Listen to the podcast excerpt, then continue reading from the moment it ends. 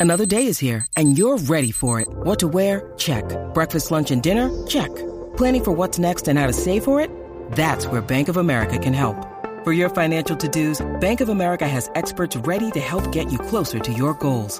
Get started at one of our local financial centers or 24-7 in our mobile banking app. Find a location near you at bankofamerica.com slash talk to us. What would you like the power to do? Mobile banking requires downloading the app and is only available for select devices. Message and data rates may apply. Bank of America and a member FDIC. When you need mealtime inspiration, it's worth shopping Kroger, where you'll find over 30,000 mouthwatering choices that excite your inner foodie. And no matter what tasty choice you make, you'll enjoy our everyday low prices, plus extra ways to save, like digital coupons worth over $600 each week. You can also save up to $1 off per gallon at the pump with fuel points. More savings and more inspiring flavors make shopping Kroger worth it every time. Kroger, fresh for everyone. Fuel restrictions apply. Os contaré una historia. ¿Y cuál es el plan? El plan es reunirnos con personas destacadas en sus respectivos campos. Ya trajiste la locura a mi vida una vez, nunca más. Hola, cachorrito. Creo que estoy perdiendo la cabeza. Hay sacrificios mayores que volvernos un poquito locos. Que quizá nos pidan que hagamos. Te has metido en una movida muy pero que muy rara, Sombra. No debes fiarte de él. ¿Quién es usted? Suerte, Sweeney el loco. Me cae bien. No soy tu enemigo. Guerra. Será glorioso. Ganes o pierdas. Los domingos a las 10 de la noche, American Gods en Extreme.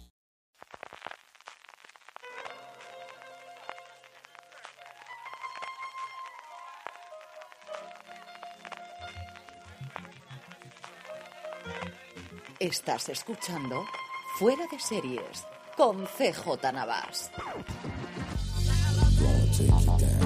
Lo que vais a escuchar a continuación es un programa especial de Fuera de Series en vivo, un FDS Live, eh, en combinación con una cosa más, el programa de tecnología que hago semanalmente con Pedro Aznar. Y es que el pasado 18 de julio, el Festival Internacional de Cine de Independiente de, El- de Elche nos invitó a los dos a, en el aula de ámbito cultural del Corte Inglés de Elche, a hacer una ponencia sobre el futuro que tenía Apple en el mundo de las series de televisión y del contenido audiovisual. Nos quedó una charlita, yo creo que bastante entretenida, con bastante público, que al final veréis que nos hicieron bastantes preguntas interesantes. Eh, no me enrollo más, porque además la charla fue larga. Os dejo ya con este directo, agradeciendo de nuevo tanto al FICIE como a el Corte Inglés que nos acogiese y nos hiciese pasar un momento tan, tan, tan bueno. Pues muchas gracias a Vicente y antes de nada, pues agradecer y extender el agradecimiento que ha hecho Vicente en primer lugar al Corte Inglés y en concreto al ámbito cultural que nos acoge en esta maravillosa tarde de julio. No hay como aire acondicionado en julio en el sexto, es una verdadera maravilla. Y otro lado, y aquí bueno, pues agradecemos tanto Pedro como yo a, a Vicente en nombre del Festival Internacional de Cine Independiente del Che que nos invitase a hacer esta charla, que es una cosa de la que llevamos mucho tiempo queriendo hablar. Hace cuestión de nueve meses, además recuerdo que fue en Navidades en tu casa, grabamos cuando se empezaron los primeros escarceos de qué cosas va a poder hacer Apple en el mundo audiovisual y grabamos un programa y era cierto que, que llevábamos un poquito de tiempo de a ver cuándo podemos hacerlo, pues mira, nos lo han dejado muy fácil y además, como os digo, con agua, con aire, el poder hablar.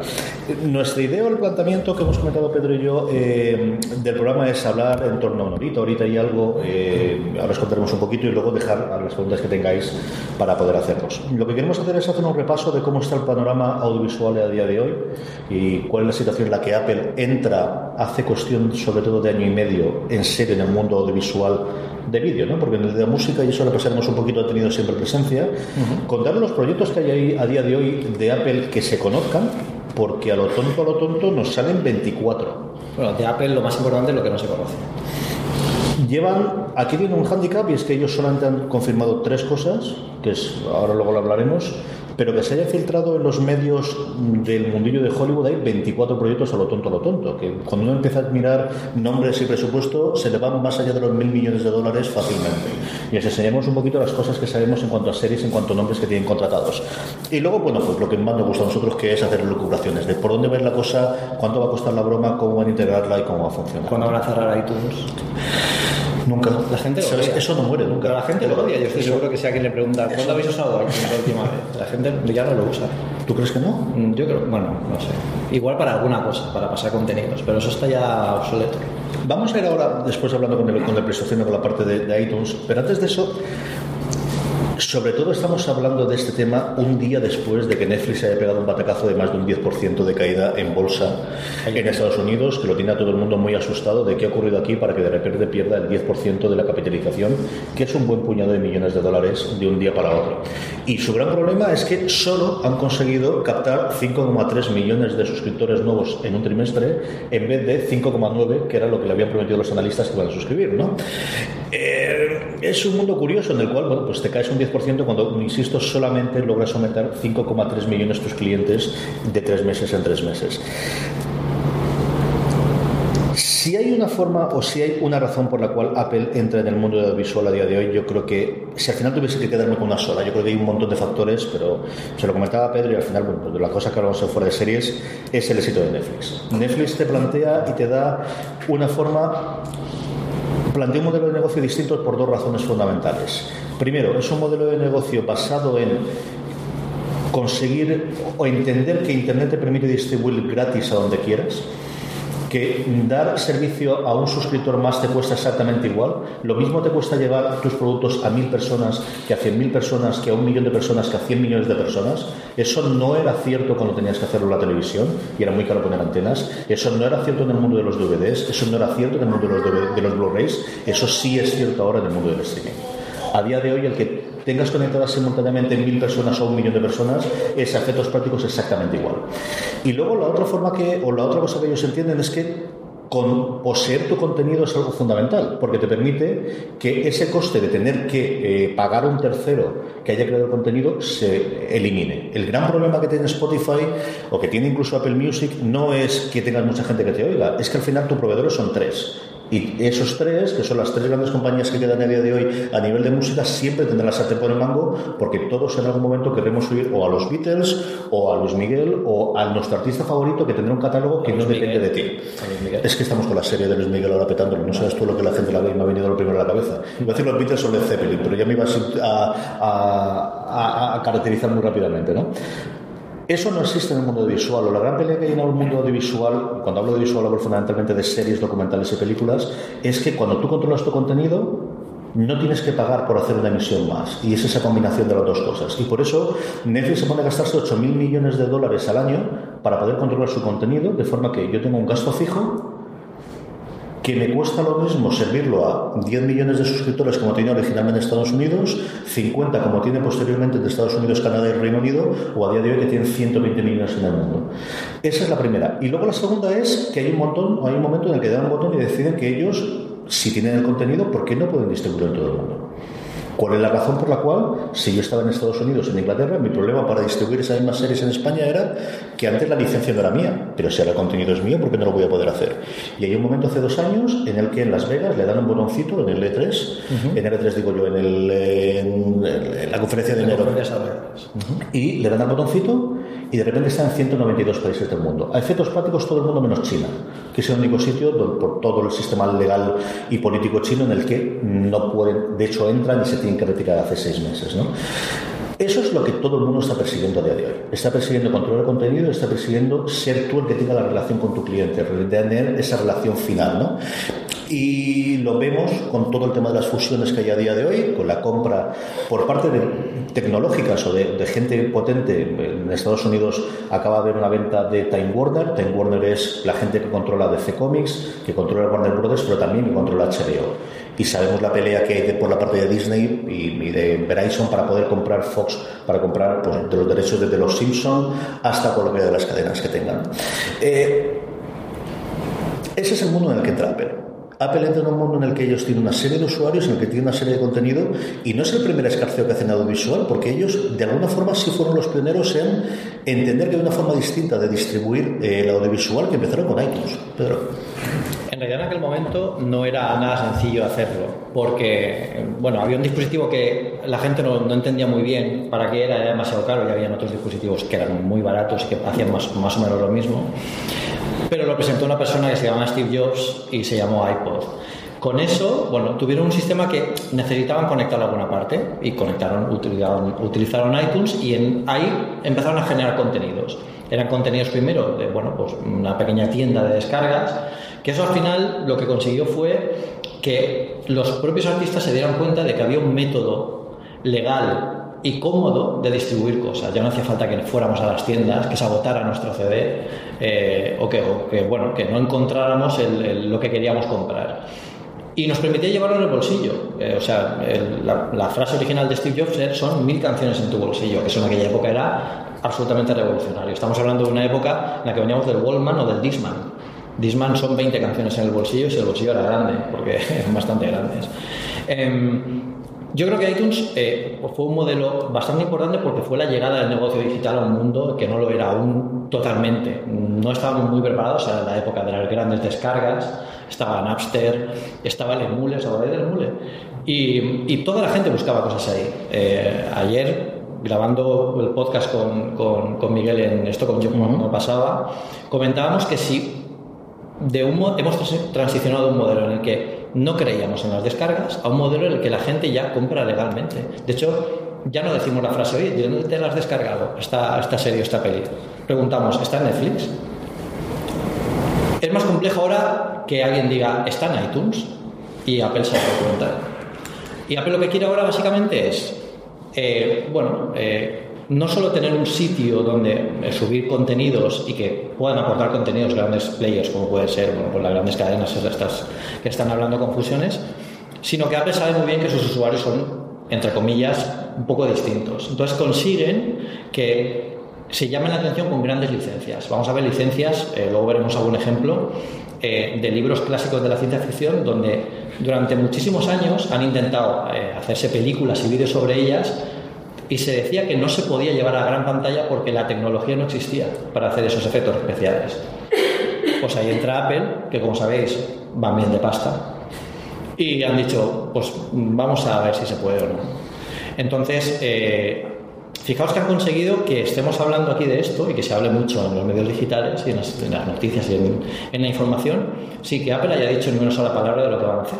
Solo se oye porque se ha contratado a un director se sabe que hay un actor que va a entrar en una serie que va a producir Apple, se sabe una temática, se saben pequeños puntos que no se han conectado aún, pero que van a conectarse.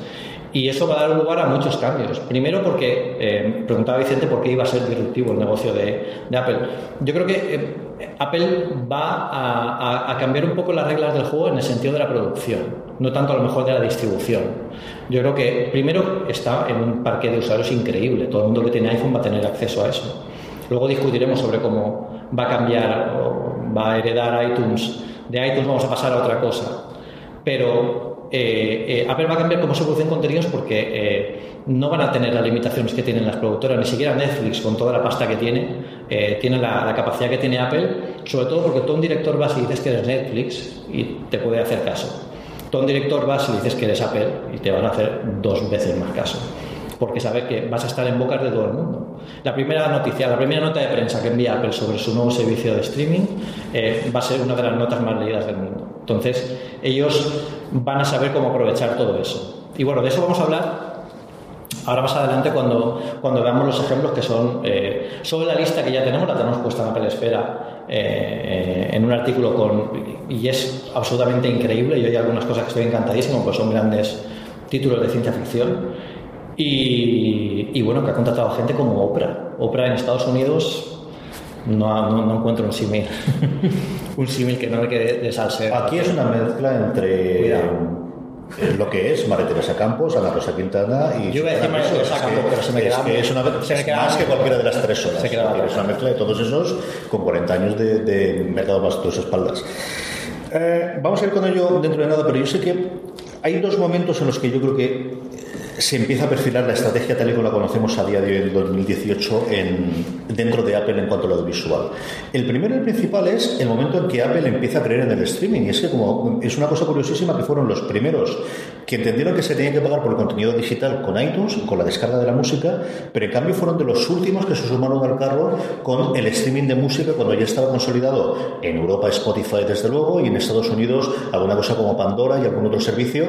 Es cierto que han comido mucho espacio. La semana semana pasada o el mes pasado, creo recordar que se decía que en Estados Unidos ya había aumentado, estaba por encima de las suscripciones de Spotify, de, Apple Music por encima de Spotify, y pero les ha costado entrar, ¿eh? Pero, costó mucho entrar. Pero y eso es súper importante, porque toda la gente, toda la gente que tiene iPhone y que tiene productos del ecosistema, porque al final Apple no te vende un dispositivo, te vende el acceso a su ecosistema y te vende que yo pueda estar oyendo música en el iPad, lo cierro, eh, cojo el iPhone, lo cierro y cojo el Mac o cojo el HomePod, que cuando llegue a España, si algún día llega, se lleva a llegar pronto el HomePod.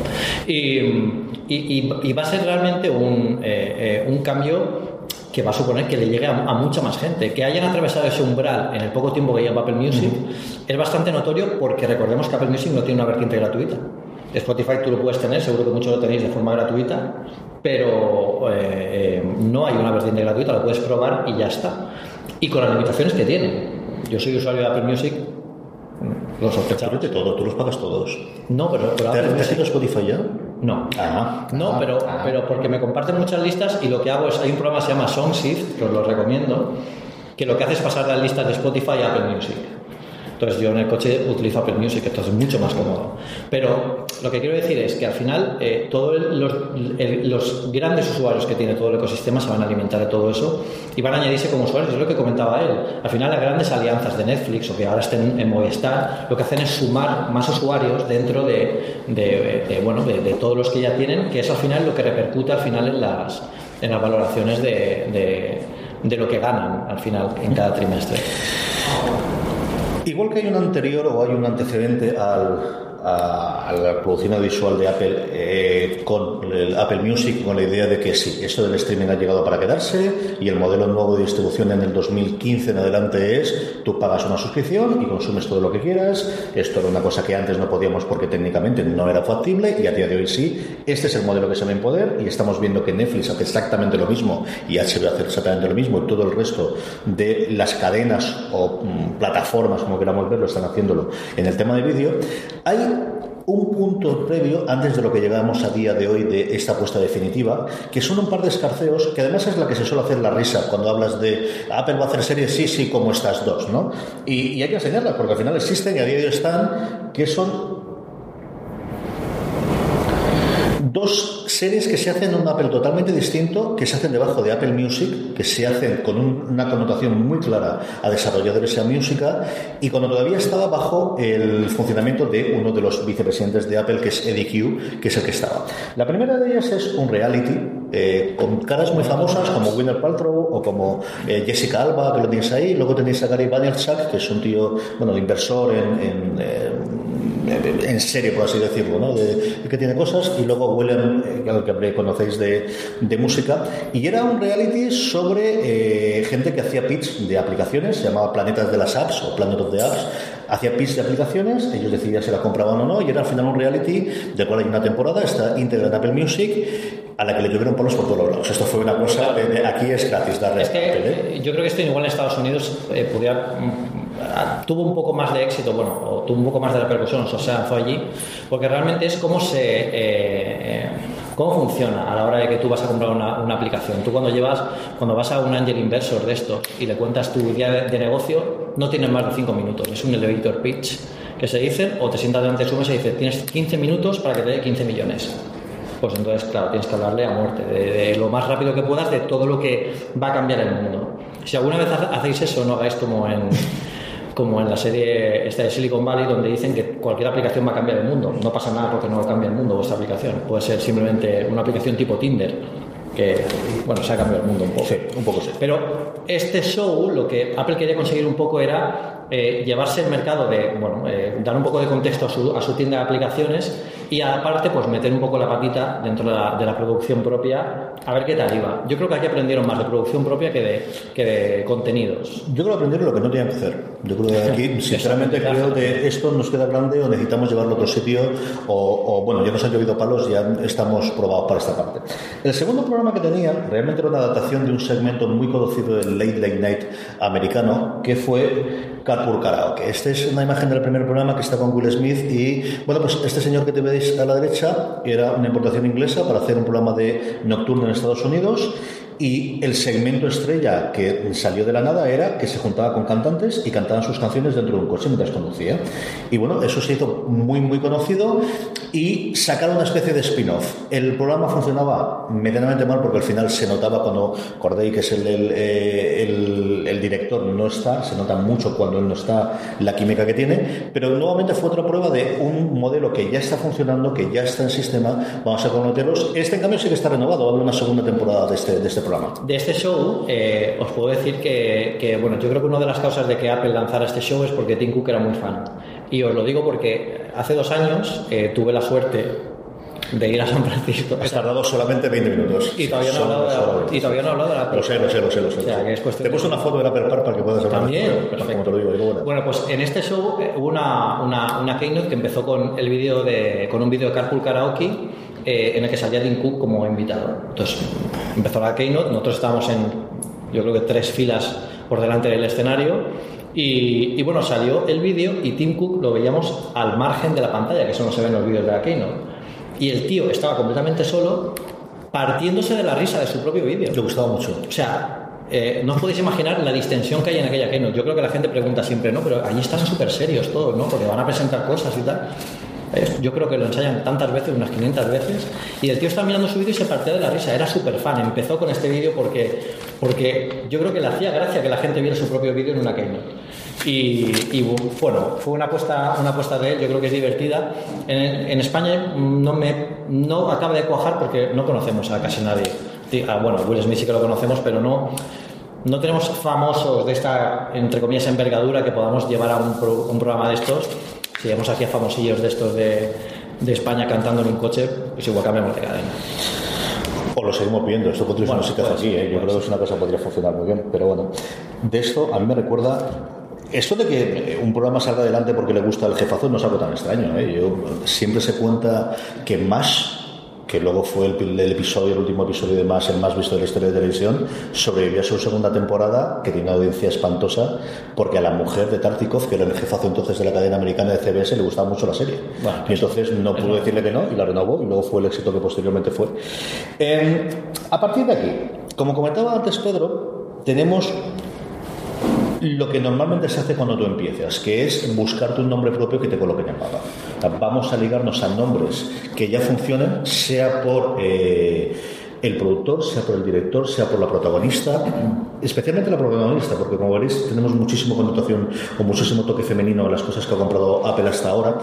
Y esta es, he hecho cuatro categorías. La primera son los nombres propios, la segunda las adaptaciones, cuando realmente lo que tiene nombre es el libro, la película, incluso la serie de la que viene. Luego una categoría de otros, porque me quedan dos series más que no sé dónde meterlas y las metemos ahí al final. Y luego otras tres que se han ido cayendo por el camino, porque parezca mentira, ha habido series que se han cancelado sin llegar a confirmarse que existían, que es una cosa curiosísima. El primer gran nombre propio, como decía Pedro antes, es Oprah. Este es el único de todos los que vamos a ver a día de hoy que está confirmado por Apple, que hay una nota de prensa de ellos diciendo que hemos entrado en un contrato con Oprah para hacer no se sabe qué. No sabemos si va a hacer un programa de entretenimiento clásico como ha hecho ella, que es un programa de tarde, de entrevistas, de hablar de libros, de todo. Si va a hacer entrevistas en profundidad, si va a hacer animación para niños, si va a hacer absolutamente nada. Lo que se sabe es que tenemos un acuerdo multianual para hacer cosas en la plataforma de Apple, que Apple no ha confirmado que existe, pero te lo dice en la nota de prensa, que va a ser para nosotros. Ella tiene su propia cadena, es decir, igual que hay Fox y que hay Cosmo y que cualquier otra, hay un canal en Estados Unidos que se llama OWN, que es Oprah Winfrey Network, y tiene su propio canal, eso seguirá existiendo, pero todo lo digital va a ir ahí y ese sí era uno de los nombres propios de decir, esto es mucho dinero lo que hay que invertir. Con Oprah yo tengo una teoría y es que creo que vamos a llegar a verla en algún vídeo del nuevo iPhone. Fíjate. ¿En esta misma en septiembre? Igual adelantando algo de lo que podamos ver, yo creo que sí. Y además que sería, para, bueno, en Estados Unidos sería un auténtico bombazo que, que Oprah saliera en una keynote con un vídeo presentando un iPhone o incluso haciendo de, de Jonathan Ive diciendo, bueno, pues voy a decir... Ya tenéis aquí mi nueva serie, ¿no? Os siempre he querido hacer una, esto sobre esto y nunca me sí. habían dejado y ahora Apple sí. me ha permitido hacerlo. Sí. Y ya lo podéis ver en nuestro nuevo iPhone, que ¿cómo Porque eso solo lo puedo hacer con Apple. Y bueno, allá yo creo que le serviría muchísimo para, para, para, llegar a cotas que ya está con, bueno, a los, a los reality shows estos y, y, tal, pero a presentar un dispositivo de este tipo, meterse un poco más en tecnología, yo creo que es bastante, es bastante activa y eh, también de nuevo lo que decías, eh, caen muy bien dentro de Apple Opera. Os contaré una historia. ¿Y cuál es el plan? El plan es reunirnos con personas destacadas en sus respectivos campos. Ya trajiste la locura a mi vida una vez, nunca más. Hola, cachorrito. Creo que estoy perdiendo la cabeza. Hay sacrificios mayores que volvernos un poquito locos. Que quizá nos pidan que hagamos. Te has metido en una movida muy pero que muy rara, Sombra. No debes fiarte de él. ¿Quién es usted? Suerte, Sweeney el loco. Me cae bien. No soy tu enemigo. Guerra. Será glorioso. Ganes o pierdas. Los domingos a las 10 de la noche, American Gods en Extreme. A partir de aquí, todo lo que vamos a hablar son cosas que han confirmado los que los americanos llaman los trades, es decir, los periódicos especializados en seguir el mundo de Hollywood. Es un sí, pero un. Es un sí absoluto, porque al final esta gente lo que tiene es el contacto de la gente, que es el que quiere decir, pone la portada a mi cliente que le he conseguido esto y que se lo va a pagar Apple. Entonces, es toda la confirmación que te podemos tener ahora en Hollywood, no quiere decir que después no se caiga como alguno de los casos. Para que os hagáis una, una idea, eh, toda la gente que trabaja en Apple tiene medidas estrictas de seguridad para no difundir nada, absolutamente de información de nada de lo que se esté trabajando. Hay un departamento específico que, que- que vigila toda esa seguridad, que nadie saque cosas de los, de los laboratorios, que nadie haga pruebas fuera de los laboratorios y si la hacen que sea muy medido, que nadie pierda un iPhone, como ya ha pasado alguna vez, o bueno, o eso dijeron. Eh, hay un departamento que persigue drones que vuelan los campus. O sea, lo que quiero decir es, es eh, Apple es una obsesa de la seguridad, pero eh, bueno, hay momentos en los que no puede hacerlo, porque no puede callar la boca a un segmento tan importante como es Hollywood, y por eso nos hemos enterado de, de- de todo esto. El primero que tenemos aquí es un nombre propio de que nunca falta, es decir, esta es una de las personas que siempre hace cosas, que es JJ Abrams. Y JJ. Abrams tiene una serie de estas que dices, esto es alguien que nadie me compraba, porque al final lo que quieren de mí es la gran nueva serie de ciencia ficción, el gran nuevo thriller, la nueva Perdidos, la nueva Alias, lo que funciona. Y JJ Abrams, con su eh, productora Bad Robot, lo que va a hacer para Apple es una comedia drama de media hora sobre el mundo musical, sobre musicales, que dices, ¿qué pinta está aquí? Pues es un proyecto, eh, como suelen comprarle, vamos a ver varias cosas, de estos proyectos que yo creo que llevaría 10 o 15 años de nadie lo compra y ahora ha llegado Apple y le ha dicho, ¿qué tienes?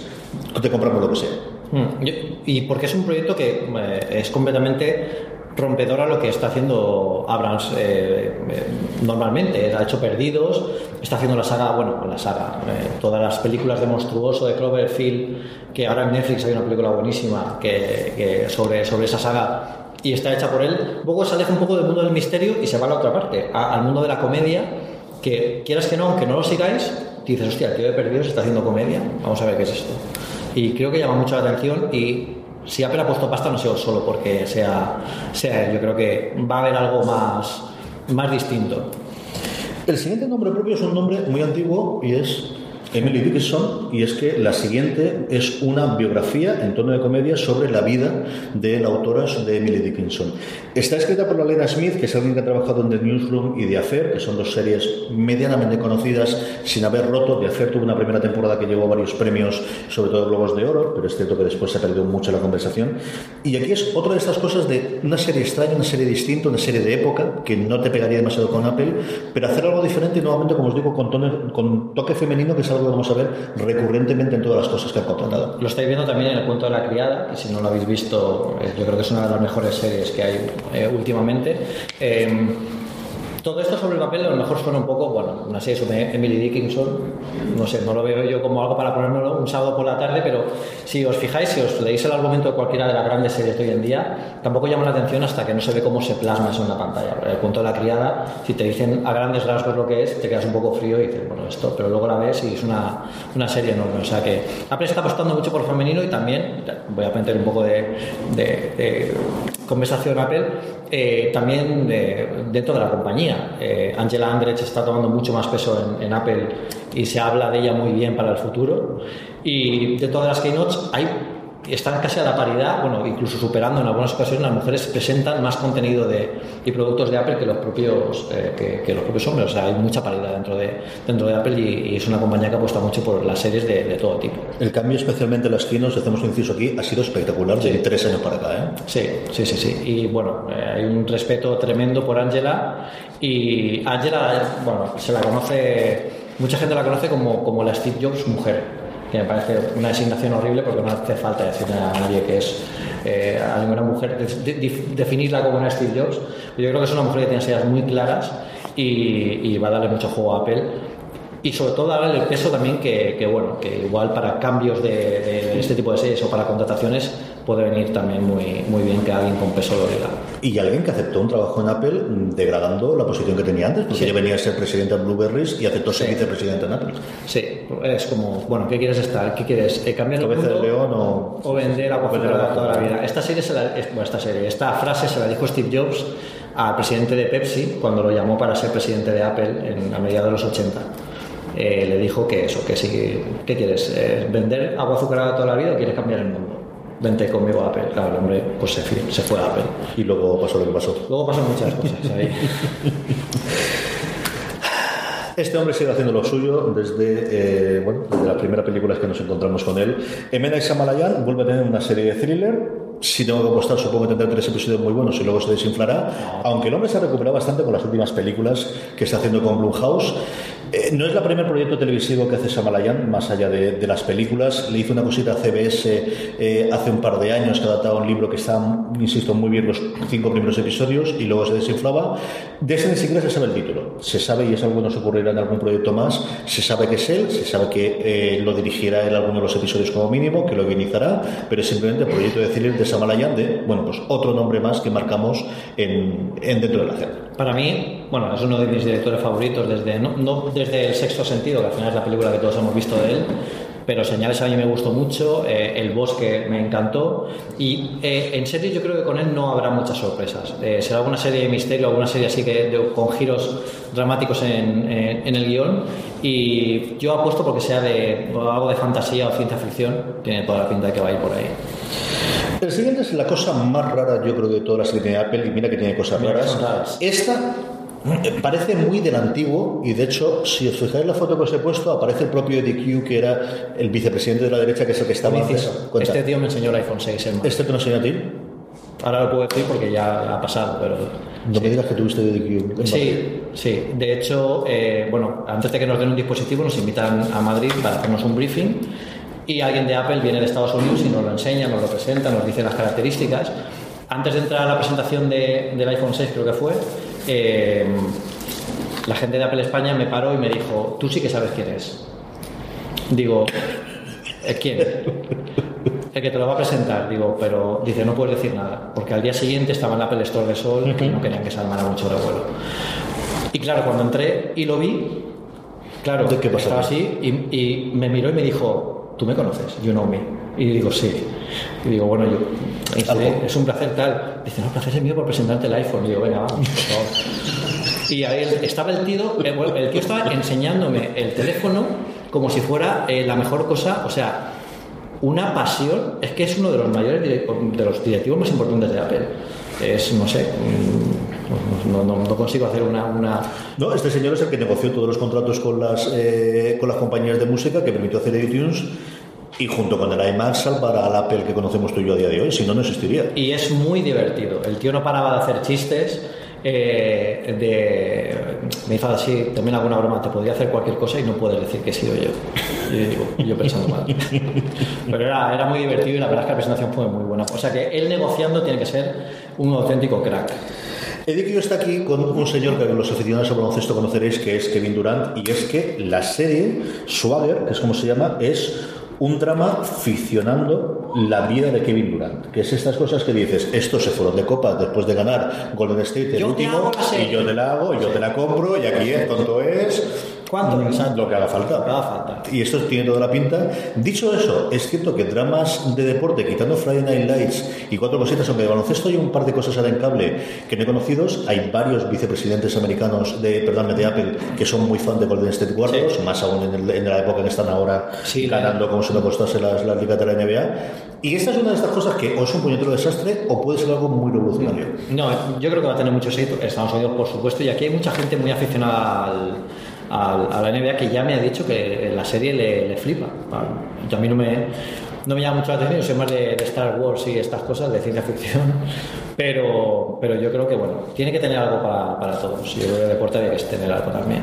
Hablando de ciencia ficción, esta yo sé que a Pedro le gusta y va a hablar bastante de ella. Sí. Eh, esta fue una de las primeras cosas que confirmaron que Apple iba en serio, y Apple iba en serio cuando coges uno de los mayores nombres en el cine y en la televisión, que es Steven Spielberg, para resucitar un proyecto que hizo en los años de la década del final de los 80, primeros 90, que era una serie antológica con episodios separados de historias distintas, que era una cosa que se había perdido mucho, que se ha recuperado en los últimos años, que en Estados Unidos se llamó Amazing Stories.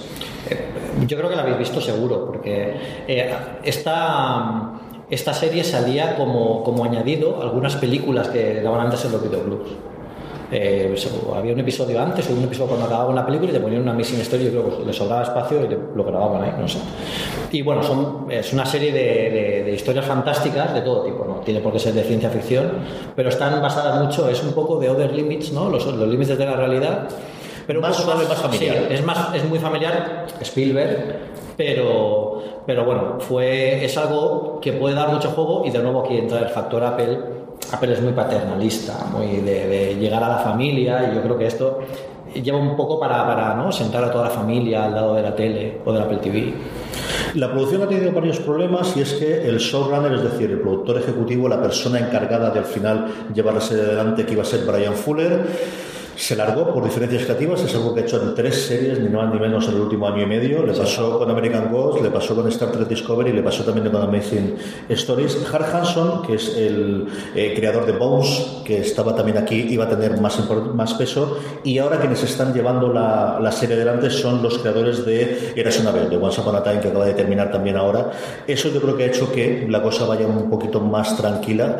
La idea era contar con, porque el, el modelo antológico te permite tener directores distintos e historias distintos, yo creo que coger un elenco muy interesante de escritores y de directores diferentes y sobre todo de casting, ¿no? Al final le estás diciendo a un actor, vente a hacer un episodio de 40 minutos o 45 minutos y no tienes que hacer nada más, no tienes un compromiso de meses y meses de tener que rodar. Yo creo que esta, se hablaba de 5 millones de dólares por episodio, yo creo que esto habrá incrementado conforme pasa el tiempo, porque esto tiene casi año y medio ya la confirmación, tiene pinta de que, de que sea una de las grandes apuestas con mucho nombre detrás, de, de poner un tráiler y en un minuto y medio sacarte como 50 caras. en su momento se hablaba de esta serie como a, a los actores eh, eh, ha salido en el Amazing Stories de Spielberg ahora se dirá ha salido en el Amazing Stories de Apple En el otra parte totalmente distinta, que es una cosa más indie, están estas dos personas que son Numal Nanjiani, a él posiblemente lo conocéis por Silicon Valley, por varias comedias eh, románticas. Ella es Emily V. Gordon, que es su pareja, y los dos fueron muy conocidos el año pasado por una eh, película llamada The Big Sick, que produjo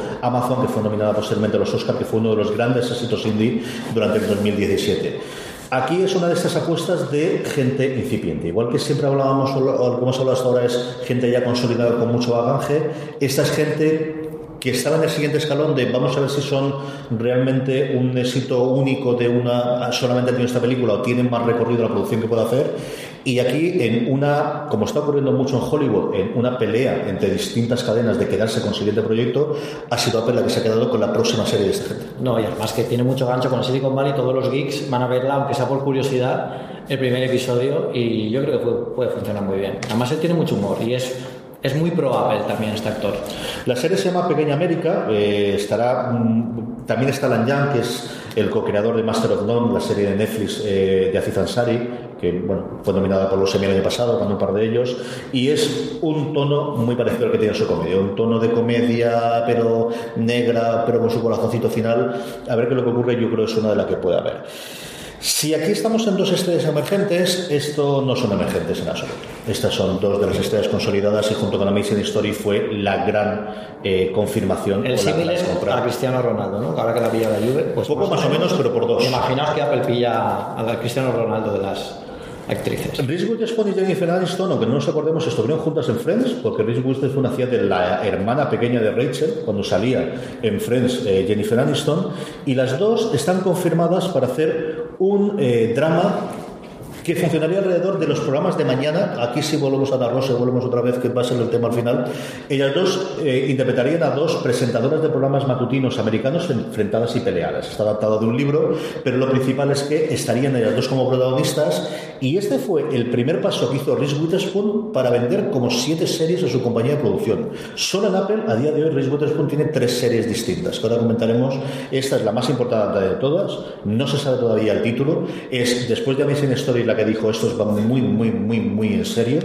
Y como os digo, es la primera de las tres que hay y es la puerta de, bueno, la que fue en su momento la reina de la televisión, Jennifer Aniston, que lleva mucho tiempo, más allá de pequeños cameos, es de todo el elenco de Friends la que no ha vuelto a encabezar ninguna comedia desde que terminó la, bueno, pues el gran éxito de NBC y aquí, ahí, hace cuestión de 3 o 4 años, de repente Netflix ha vuelto a la gente a ver Friends, es una cosa alucinante. Sí, bueno, yo creo que es una serie que no va a dejar de verse nunca. ¿eh? Y va a llamar mucho la atención y yo creo que Jennifer Aniston aquí va a ser un gancho tremendo para ver una serie que de nuevo sobre el papel, bueno, una comedia, una comedia sobre los, los morning shows estos. Es una serie que evidentemente... Yo la voy a ver por Jennifer Aniston. Sí, yo por después yo soy muy de ella. Sí. Sí, siempre me gusta mucho. ¿Qué vamos a hacer? Si a mí me preguntaseis de todos los 24 proyectos que tiene eh, Apple, cuáles son los que más me gustan, tendría un serio problema entre este y el que luego comentaremos de ciencia ficción. Y es que por fin este hombre, por fin Ronald D. Moore, el creador de Battlestar Galactica, vuelve a la ciencia ficción. A día de hoy está ganándose la vida muy bien ganada con una gran serie que es Outlander, que tiene una legión de fans, que funciona extraordinariamente bien, pero que al final los fans de la ciencia ficción y aquellos que vimos lo que fue capaz de hacer con Battlestar Galáctica, lo que en su momento vimos lo que fue capaz de hacer con, eh, con Star Trek, en los episodios que escribió, sobre todo la segunda y la tercera parte, eh, con los Klingons, que al final parte de todo el trasfondo de los Klingons fue el que lo, el que lo creó, que confiábamos en que él se sumase a la nueva serie de Star Trek, pero al final fue Brian Fuller.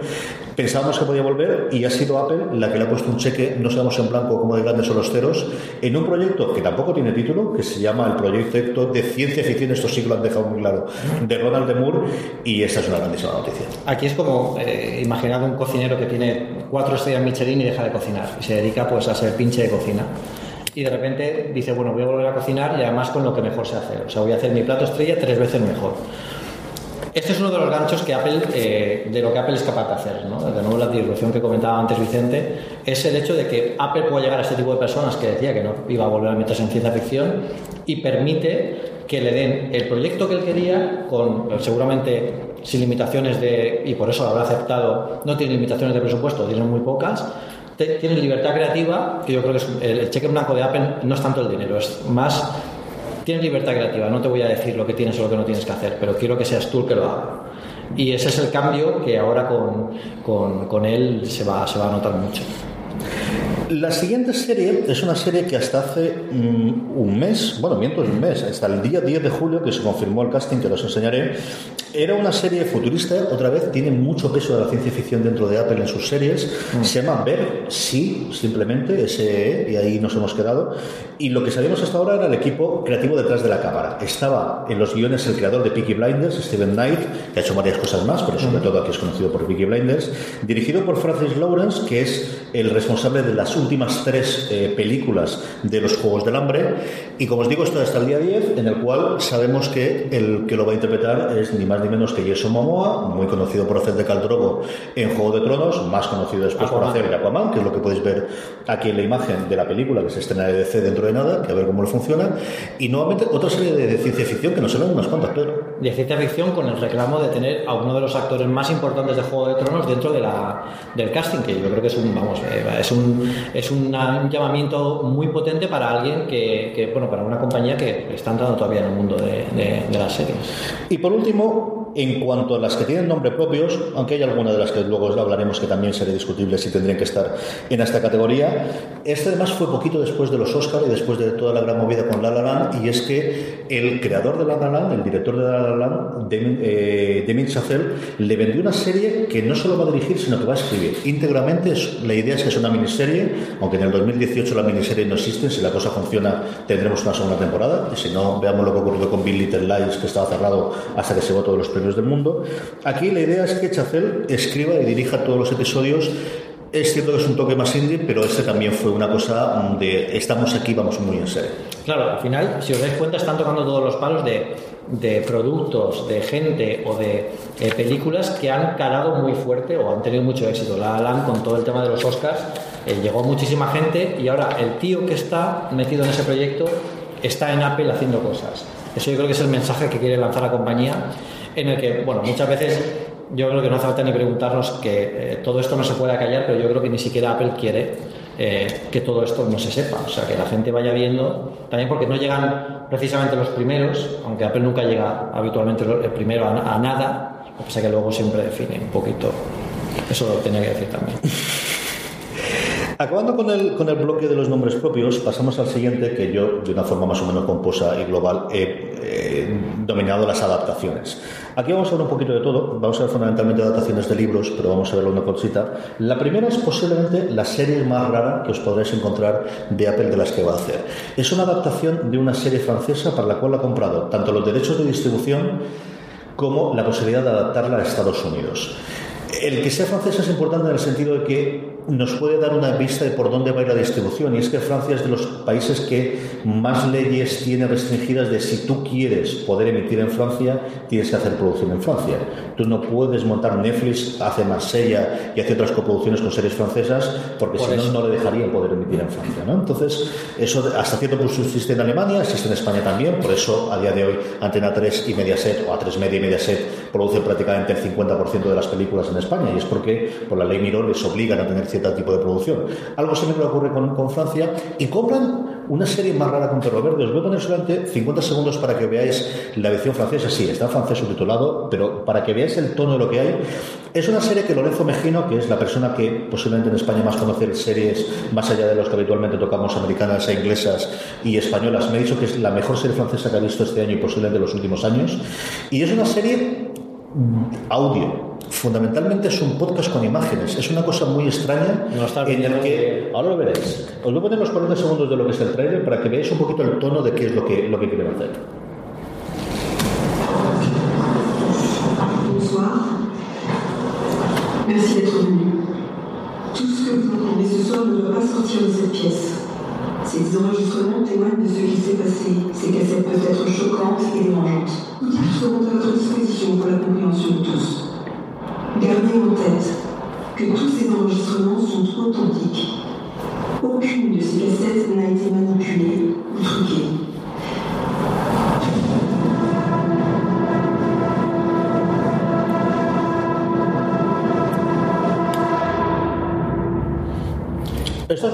Veis, que encarga Canal Plus, es decir, que no es YouTube, ¿eh? que no es una cosa intermedia. Y lo que hacen es eh, una temporada de 10 episodios que duran 10 minutos cada uno de ellos, que son grabaciones con estas imágenes que tratan de amplificarte. Hay desde una caja negra en un accidente, a una llamada del 911, a, lo que sería nuestro 123, ¿no? El, el, teléfono de emergencia. Cosas, como os digo, de audio muy curiosa. Yo tengo curiosidad por ver alguno de ellos, a ver si están disponibles. Y esta Apple ha comprado no solamente la posibilidad de adaptación americana, sino también la serie francesa. Es un poco rara. Yo... No, un poco no. Muy, muy rara. Bueno, es una serie que solo podría comprar Apple, porque al final mm, no sé quién se arriesgaría, bueno, Canal Plus, si han tenido ahí, pero yo creo que aquí también ellos han intentado entrar un poco en el mercado francés, como has dicho, que es eh, el problema de Apple para la distribución de contenidos es, es eh, todo el tinglado de, de, de, de, permisos que hay que pedir a productora a los grandes medios y al final cuando pasas cada aduana tienes que pagar unas determinadas eh, impuestos y, y, y, no todas las eh, distribuidoras están de acuerdo en que sus productos se distribuyan en todos los países porque tienen conflictos entre ellas. Entonces yo creo que también juega un poco a posicionar las cartas. Yo creo que es una serie curiosa que voy a llamar la atención y que Apple hace bien en, en, en tenerla, pero es más un pequeño caballo de Troya. Si vamos a una cosa muy rara, la siguiente es una cosa pues con la que todos hemos crecido, que es con Barrio Sésamo, no exactamente con Barrio Sésamo, sino una producción que le va a hacer la gente de Barrio Sésamo, de la compañía que posteriormente montó Jim Henson. Barrio Sésamo o la calle Sésamo, realmente en Estados Unidos, que es Sesame Street, que se siguen haciendo episodios. Allí se emite en la televisión pública americana y ahora con HBO, porque le faltaba dinero y HBO lo puso y donde se emiten inicialmente. Y aquí han llegado un acuerdo para hacer algo. No sabemos el qué, pero sabemos que lo veremos. Ese sí lo ver, Pedro. De nuevo es el el- vamos, a hacer, vamos a ver el barrio sésamo de Apple, a ver cómo lo va a hacer. Y también por todo esto es disruptivo, porque están cogiendo grandes series que todos conocemos, pero van a hacer algo completamente distinto. Y lo va a hacer al, al rollo, a la, a la manera de Apple. Y, y en este caso, como veis, también tocan el palo infantil. O sea, tenemos series familiares, ciencia ficción, dramas, comedias y también vamos a tener series infantiles. O sea, están montándose su propia cadena de televisión y eso nos da una pista de cuál va a ser el siguiente gran paso en, en la aplicación o cómo van a distribuir todos estos contenidos, que ahora hablaremos. La siguiente es una de, para mí, las cosas más curiosas, que es la adaptación de la vida de esta señorita de aquí, que es Gil Hisiak. Esta eh, niña, os iba a decir, os voy a decir mujer, pero está justo en el paso, se hizo muy conocida en Estados Unidos porque con nueve añitos decidió montar su propio periódico en digital, evidentemente, por internet de su pueblo. Y se hizo muy famosa porque eh, fue la primera que dio la noticia de un asesinato que se había producido en su pueblo. Y a partir de ahí siguió manteniéndolo. Su página web está, se llama Orange Street News y es una adaptación de su vida que yo creo que es una cosa que le puede quedar muy bien. Mm, Y además es algo muy curioso que te llama mucho la atención. Es la típica serie que, que no esperas encontrar en ninguna gran, gran cadena. La siguiente que tenemos es una adaptación de una novela que yo desconozco por completo, como siempre es de gran éxito. Pues es posible, yo no te digo que no, yo la desconocía. Es una novela llamada Shantaram, que tiene ya una eh, secuela llamada La sombra de la montaña, eh, de Gregory David Roberts. Esta había pasado por muchos vericuetos en Hollywood. Hubo un momento en que iba a hacer una película interpretada por Johnny Depp, aquello se cayó, es algo muy habitual en Hollywood. Y aquí ha vuelto a ser eh, recuperada por ellos. Es una historia de. el- Cuenta la historia de Lynn, que es un convicto eh, que se escapa de una prisión de máxima seguridad en Australia. Como veis, en un poquito, cuando Australia era la prisión del- de, de Gran Bretaña. Y a partir de ahí, las vivencias que tiene. ¿no? Una serie muy de aventuras, muy de alto presupuesto, muy de época, muy de vamos a hacer decorados a lo bestia. Algo que necesitaban para tocar el, el punto de aventuras. Yo creo que han buscado una novela que tiene éxito o que empieza a tenerlo, porque si haya y secuela, eh, seguramente esto se convierte en trilogía y también haya también una parte en- que se refleje en la serie. Y esta de la que queremos hablar. Sí. O sea, si, como os he dicho antes, a mí hay dos series que me gustaba ver, una de Ronald de Moore. Primero, esperemos que sea verdad. Yo esta en fuera de series, como mínimo tres veces, he dicho ya que se iba a hacer una adaptación de la saga Fundación de, Sega, de Isaac Asimov, de lo que en su momento fueron relatos, que posteriormente se convirtieron en conjunto, más que novelas, en conjunto de relatos. Recuerdo una hace como ocho años, recuerdo especialmente una hace cuatro años antes de debutar Westworld, la gente que está ahora detrás de Westworld de HBO, eh, tanto Nolan como Lisa Joy iban a producir eh, la nueva serie de Fundación en ese momento para HBO, aquel proyecto se quedó en la nada y lo ha recuperado. Apple parece ser. Este es uno de los grandes proyectos que a mí personalmente es el que más me, atrae. Este proyecto, eh, si habéis leído los libros, los libros son muy densos. Es una ciencia ficción de la denominada dura, porque bueno, tiene muchos, muchos matices de, tecnología y de ciencia que, que están explicados al detalle. eh, te explican cómo los matemáticos predicen el futuro con modelos matemáticos, que eh, bueno, pues al final no es una cosa que leerlo es un poco árido. Se decía que esta serie eh, o estos libros eh, jamás se podrían sacar en, en serie o en película, porque lo que os comentaba antes, la tecnología no existía para hacer algo así porque lo que Asimov explicaba en esos libros solo se podía recrear con la mente y cada uno recrea su propia concepción de lo que, de lo que Asimov quiere plasmar aquí. Eh, Apple lo tiene muy difícil para que esta serie guste a los que hemos leído los libros, porque cada uno, como él dijo, tiene su propia concepción de fundación, que además es una serie de libros enorme, donde te explica bueno, desde todas las leyes de la robótica, eh, que incluso se están empezando a aplicar ahora con la inteligencia artificial, o sea, lo que empezó siendo eh, un- una un parte del guion de una novela eh, está empezando ya a ser parte de la vida, de la vida cotidiana. Y, y esta es una de las que más ganas tengo yo de ver, porque en los libros el- la amplitud de, escenarios, la amplitud de, los personajes, las historias que se entrelazan eh, y la tecnología que muestran, que al final es una te- tecnología que ya veréis que es un poco retro, pero que, está mucho más, una tecnología mucho más personal. Hay una cosa en Apple que se encargan siempre de decir y ellos quieren hacer desaparecer la tecnología. Ellos quieren que llevemos un rectángulo y que no tengamos botones. Cada día vamos a tener menos botones en los iPhone y menos eh, puertos que podamos conectar, porque lo que quieren es que no sepamos más de lo que hay debajo de la pantalla. Asimov en este libro eh, mm, habla, muy, habla de tecnología en una forma en la que eh, es casi eh, una percepción de, de- de los personajes, cómo transmiten o cómo utilizan esta tecnología. O sea, eh, hablan de- de gente que puede hacer cálculos increíbles, pero no se explica cómo esta gente ha conseguido llegar a este nivel cognitivo y eso es gracias al desarrollo que se hace de la tecnología. ¿no? Esto también enlaza mucho, es que sobre esto podríamos hablar una, podría hablar una Fácilmente. entera fácilmente. Y ya- con esto ya acabo sobre esto para que veáis la- las, las relaciones. Ha- Hace mucho tiempo le preguntaron a Steve Jobs por qué eh, le gustaba la tecnología eh, que eran los ordenadores. Eh, era una época en la que los ordenadores empezaban a ser más o menos eh, famosos entre la gente, pero eh, en una entrevista le preguntaron, defíneme qué es un ordenador. Entonces, Steve Jobs, en lugar de decirle, pues bueno, pues es un compendio de circuitos y de tal, no le dijo eso, le dijo, imagina eh, a una persona y a un halcón. Y ahora imagina quién va más rápido, quién corre más rápido. Evidentemente el halcón volando va mucho más rápido que una persona andando. Dice, ahora imagínate que al hombre le doy una bicicleta y es el ciclista más veloz del mundo. ¿Quién va más rápido? El ciclista. Entonces le dijo él al entrevistador, los ordenadores son bicicletas para la mente. Son potenciadores de todo lo que queremos hacer que no podemos llegar con nuestra capacidad normal y la tecnología amplifica eso. Eso está muy presente en la obra de Asimov y yo creo que todas esas conexiones, esos los puntos que conectan hacia atrás, eh, eh, han llamado la atención de Apple y, ¿por qué no decirlo? También han llamado la atención de Apple que la gente diga que no se puede hacer, que es muy de cabezonería.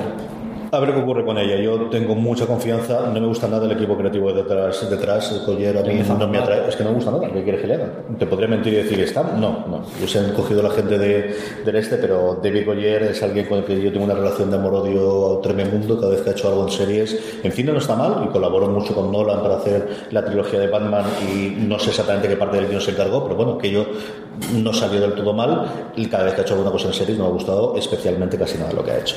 El último proyecto que hay de adaptaciones es una adaptación que cuando se vendió en su momento era con el, como protagonista Octavia Spencer, eh, ganadora del Oscar por The Help hace un par de años. A día de hoy tenemos más gente, tenemos a Aaron Paul de Breaking Bad, tenemos a Elizabeth Perkins, que hemos visto un montón de cosas, tenemos a Ron Cebat Jones, que es el abuelo de DC Sass, si veis la serie. Y esta serie es una adaptación de un libro que se ha vendido, ellos dicen, muy bien en Estados Unidos. Es una cosa muy curiosa porque es la historia de alguien que tiene un podcast muy exitoso sobre el true crime que abre un eh, bueno pues un antiguo asesinato y vuelven a ver nuevas pistas muy en el rollo de lo que fue Serial que al final hace cuatro años fue la que abre las puertas al nuevo renacimiento de los podcasts y ese volver a hacer pues hace que la gente se comporte de una determinada forma y que, y que la cosa se complique mucho.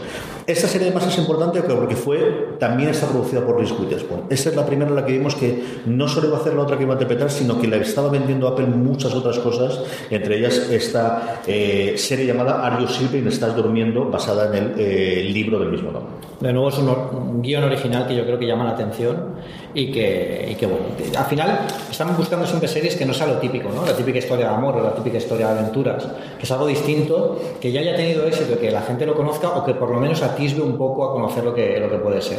Esta es una de las, de las series curiosas de, ver, aunque, bueno, incluso detrás de, de- de que esté Rain Witherspoon. El equipo, la, la productora suya, al final lo que se ha convertido es, eh, cuando hablas de JJ Abrams, él no está en todo. Está, bueno, pues es el que te abre la puerta para, para hacerlo y luego es tu productora en la que trabaja un porrón de gente, pero tienes tu nombre detrás. Y Reese Witherspoon es cierto que de hace dos años ser ella como intérprete la única idea que tenías, a día de hoy tiene hasta cinco o seis producciones mantenidas en, en paralelo en diferentes plataformas, no solamente en Apple, y antes de ayer dábamos nosotros la noticia de que va a lanzar un canal de vídeo en demanda en el que va a hacer entrevistas. Es decir, que se ha convertido en un nombre propio muy en la línea de Oprah, de, de yo soy mi propio eh, empresa alrededor mío. ¿no? Bueno, la futura Oprah, a lo mejor por eso a lo mejor la han fichado. Luego, como os decía, un par de cositas curiosas que tienes que tener al final en toda plataforma que se lo streaming, y es que no solamente de series y de películas, de las cuales no sabemos nada. No tenemos ninguna confirmación de película a día de hoy. Es, mm, con todo lo que Netflix está intentando Apple a día de hoy, no se sabe absolutamente La nada. primera película de Apple. ¿Sobre si posible? Si pensáis que va a ser una película de Steve Jobs, Lo lleva complicado. no, no van a hacer nunca Yo creo que nunca. Pero sí que tenemos un par de cositas interesantes que es algo de animación y algo de documentales. No tenemos mucha cosa, pero sí tenemos al menos un proyecto en cada, en cada tono. El primero es una serie animada llamada Central Park que tiene como eh, nombres detrás, por un lado, el ser la gente que hace Boss Burger, que es una comedia de animación que en España no se ha visto tanto, pero que en Estados Unidos funciona muy bien y es muy divertida, y luego tiene un montón de nombres propios que vayan a poner las voces. Entre ellos, aquí veis a Josh Gad a la izquierda, veis a Titus Burgess, veis a Kristen Stanley Tucci, es decir, un montón, David Diggs de Hamilton, un montón de gente conocida que ya ha confirmado, y es la primera serie de Apple que ya ha sido confirmada por dos temporadas. Yo creo que por intentar coger a la gente y atarla un contrato. La primera serie de animación, tengo mucha curiosidad por ver qué es lo que pueden hacer aquí. En un mercado, además de animación, que Netflix ha metido mucho dinero, tanto en animación tradicional como en el anime. Y es una de estas cosas que tiene su público y que al final eh, yo creo que sí que te, te asegura que la gente siga suscrito a tu, servicio. Sobre todo porque es algo diferencial y la animación ahora está viviendo una segunda época dorada, entre comillas. El, manga vuelve otra vez a estar en boca de mucha gente y Apple también tiene que estar aquí sobre todo con nombres como ellos que yo creo que van a hacer algo que se sale de un poco también de lo típico. Y luego, la otra que tenemos de documental, aquí le he puesto a, a Pedro el anillo para que pueda hablar un poquito para de Apple Sí, hombre, ya que tenemos, hablas un poquito del Apple Park. Yo estaba aquí. Aquí. La serie se llama Casa, se llama Home. Y entonces o ponía ET o ponía esto, no tenía mucho más. ¿no? La serie es un documental eh, que tiene pinta de esas casas que jamás veremos más que en el documental Home de Apple. ¿no? La idea es que vamos a enseñarnos casas únicas, casas especiales y la gente que lo ha diseñado. Un documental muy en la línea de lo que hace con Table Chef eh, Netflix en el mundo de la cocina, muy de, de arquitectura, muy de, pues, de las cosas que va a hacer Apple. Esto yo creo que es una llamada de Johnny Ive a los amigachos de qué habéis hecho últimamente Sí. y enseñármela. Puedo ir a tu casa o incluso a la casa de Johnny Ive. Curiosamente, la casa de la gente de Apple no suele ser como os imaginéis el Apple Park. La, la casa de Steve Jobs era una casa súper retro, muy recargada. Su despacho, aunque lo imaginéis como una Apple Store blanquita, sin nada por encima, era un- bueno, las fotos, hay fotos por internet en la que hay libros, papeles por encima de la mesa, todo está revolicado. Es un poco más la, la casa de un genio, ¿no? Como si imaginamos la casa de los grandes genios de, Einstein y, y ese tipo de gente, pues era, era un completo desastre. Y por último, y simplemente por la falta de completitud, por, porque bueno, todas las que en algún momento han sido confirmadas las comentemos, hay tres series que están más bien en el limbo, incluso alguna de ellas totalmente canceladas antes de haberse ni siquiera empezado a rodar, que se confirmaron en su momento y que luego desaparecieron. La que tendría más vistas de poder eh, seguir haciendo es un programa de variedades que se llama Tú lo piensas, yo lo digo, You think it, I'll say it, y os digo que está en el limbo porque lo iba a dirigir y presentar eh, eh, que es la, bueno, la foto que estáis viendo aquí, la que hemos visto en Cazafantasmas, la que alguno de vosotros habréis podido ver en Saturday Night Live, y es que iban a empezar a rodar ahora mismo y ha habido un problema y es que ella aparece, de hecho hace de la villana de alguna forma en la nueva película de Wonder Woman. Y después de ese fichaje ha decidido que no puede hacer esta cosa de variedades para Apple. Los productores están buscando a alguien para hacerlo, pero claro, encontrar a alguien que sea simpático, que cante, que baile, que esté dispuesto a hacer esto, no es una cosa tan sencilla como cambiar un actor secundario. Entonces, es una eh, sería el primer show de variedades de- o, o un tipo de formato de programa clásico de televisión más que una serie que va a tener Apple y está a día de hoy totalmente en el limbo. Ella, yo creo que es una actriz que, que sabe cambiar muy bien de registro. Quizás en Cazafantasmas no fue su mejor papel, pero en Saturday Night Live, bueno, es alucinante las, las- los gags y, los, y lo, que, lo que puede llegar a interpretar. Yo creo que se ha perdido, Apple ha perdido aquí un gran, eh, una gran actriz. Y, es difícil encontrar un repuesto ahora. Que yo no, creo que busquen a alguien como ella, buscarán algo para, para no intentar sustituirla, sino eh, poner a alguien en su lugar, aunque sea lo mismo. La siguiente es una eh, biopic en seis partes llamado eh, Signos Vitales sobre la vida de Dr. Dre, que es del antiguo. Este es justo confirmado un poquito antes de que Apple fichase a los dos ejecutivos de Sony, que habían sido responsables de Breaking Bad y de un montón de series más en Sony, para montar todo lo que os hemos contado. Esta serie está totalmente en el libro. Dr. Dre es uno de los fundadores de Beats, junto con Jamie Joy Vine, que la compran y va a ser, pues tenía la pinta de ser una serie con muchísimo acceso a él y bueno, pues posiblemente muy de dar cera pulicera para que lo vamos a negar. Y está totalmente en limbo, no se ha vuelto a saber nada más de ella desde el 2016, cuando se confirmó, como os digo, para ese mundo pre, vamos a hacer toda esta inversión audiovisual. Yo creo que esto está en pausa ahora mismo porque eh, él es un personaje muy conocido en Estados Unidos, lanzó la marca Beats y eh, bueno, en Estados Unidos es una completa locura. Apple aprovechó eh, bueno, el, el conocimiento que tenía con la empresa para usar su servicio de streaming para relanzar o lanzar Apple Music Y, y bueno, eh, después de todos los grandes fichajes que hemos visto hasta ahora, yo creo que este se queda un poco atrás en la sombra. Si no tuviéramos todos los demás, sería bueno, un, buen, un buen punto de partida, pero claro, es que los demás eh, yo creo que oscurecen un poco a, a Jimmy Lovine. Hablando de esto, y, y vamos a terminar ya mismo, pero hay un documental en seis partes que en Estados Unidos emitió HBO, pero aquí ha traído directamente Netflix, sobre la relación de Dr. Dre y Jimmy Jovine. Empieza con Beats, pero luego remonta a su origen en cada uno de los lugares. Eh, O'Bine, pues siendo el productor ejecutivo de, de, algunos de los discos de Bruce Springsteen de gente de los 70 y los 80, de U2, y Dre, bueno, pues en NWA que es muy curioso. Son seis episodios y está bastante bien. Si os gusta el mundo de la música rock y del mundo especialmente hip hop rap, está muy, muy bien. Son, yo diría que los Jobs y el Wozniak de la música. Sí, la, historia entre ellos y el paralelismo que hay con, con Steve Jobs y Steve Wozniak de cómo crearon Apple va muy en la línea. La relación entre ellos ha sido, bueno, no siempre ha sido fácil, pero de ahí está que haya dado lugar a, a una historia que, que, bueno, sí que estaría bien verla. Sobre todo por cómo lo plasma Apple. Porque recordad que ahora esta gente está trabajando para Apple. Y el último, y este sí está cancelado totalmente, y, es una pena porque yo creo que una buena idea era una serie que está planteada al, al, final como varias temporadas sobre mitos de la música. Iba a empezar con Elvis, iba a ser, eh, se hablaba incluso de la segunda temporada, iba a hablar sobre Michael Jackson, y el problema que tenía es que quien tenía los derechos era la compañía de Weinstein hasta yo todo el escándalo sexual de Western y a partir de ahí desapareció totalmente, igual que ha ocurrido con todos los proyectos. Mm, ahora mismo ha entrado en la bancarrota la compañía, a lo mejor eso está en algún cajón se puede recatar, porque como idea no es mala. Y yo creo que al final, nuevamente, también es cierto que pita más a la antigua Apple en el que vamos a relacionar toda la cosa sí.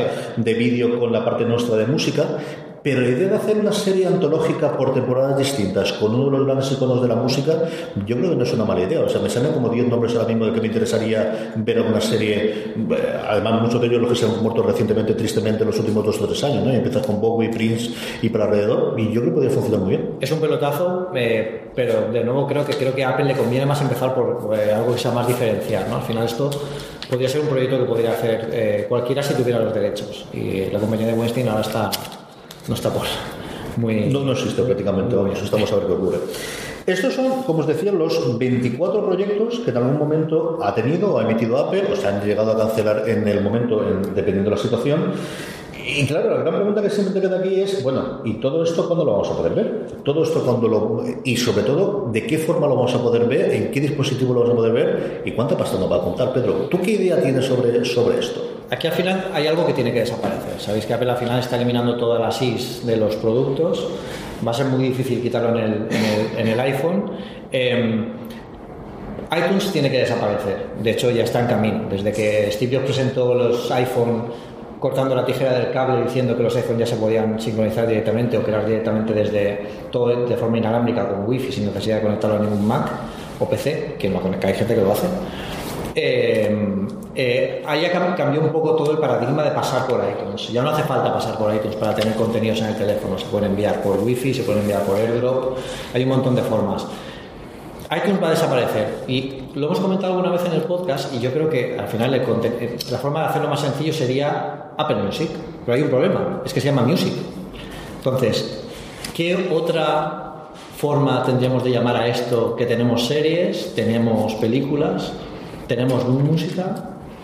Hay, un, hay, una, hay una palabra que define muy bien todo esto, lo que pasa es que ya está pillada, se llama Apple TV.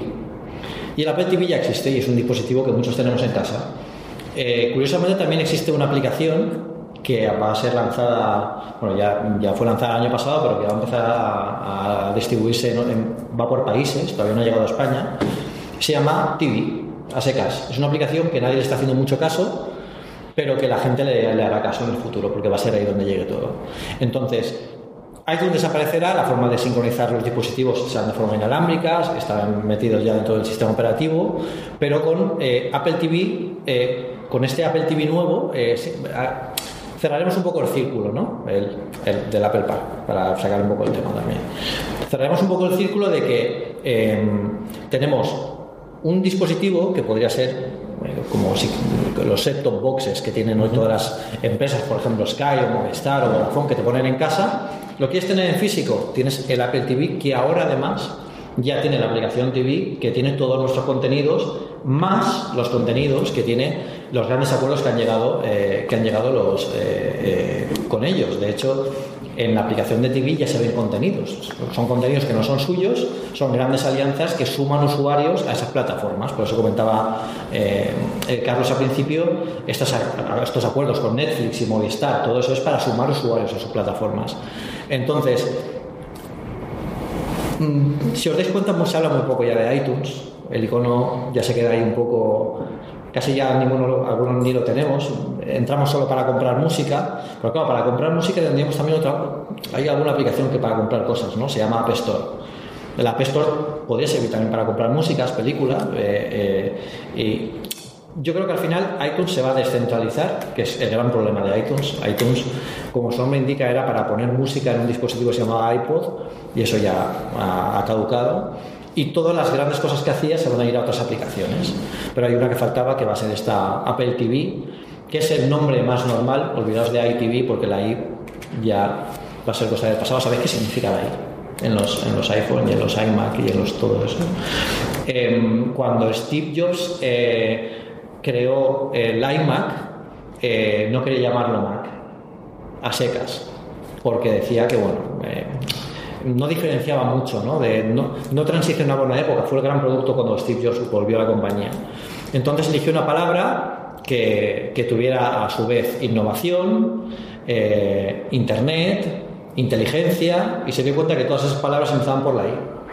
Entonces, la I en realidad significa internet. El iMac fue el primer gran ordenador de consumo que se conectaba de forma fácil a internet. ¿Qué pasó? Que tuvo tantísimo éxito y fue una forma tan diferencial de llamar a, los productos que empezó a usarlo en el siguiente gran producto de la compañía, que fue iPod. Y de ahí se pasó al iPhone, al iPad.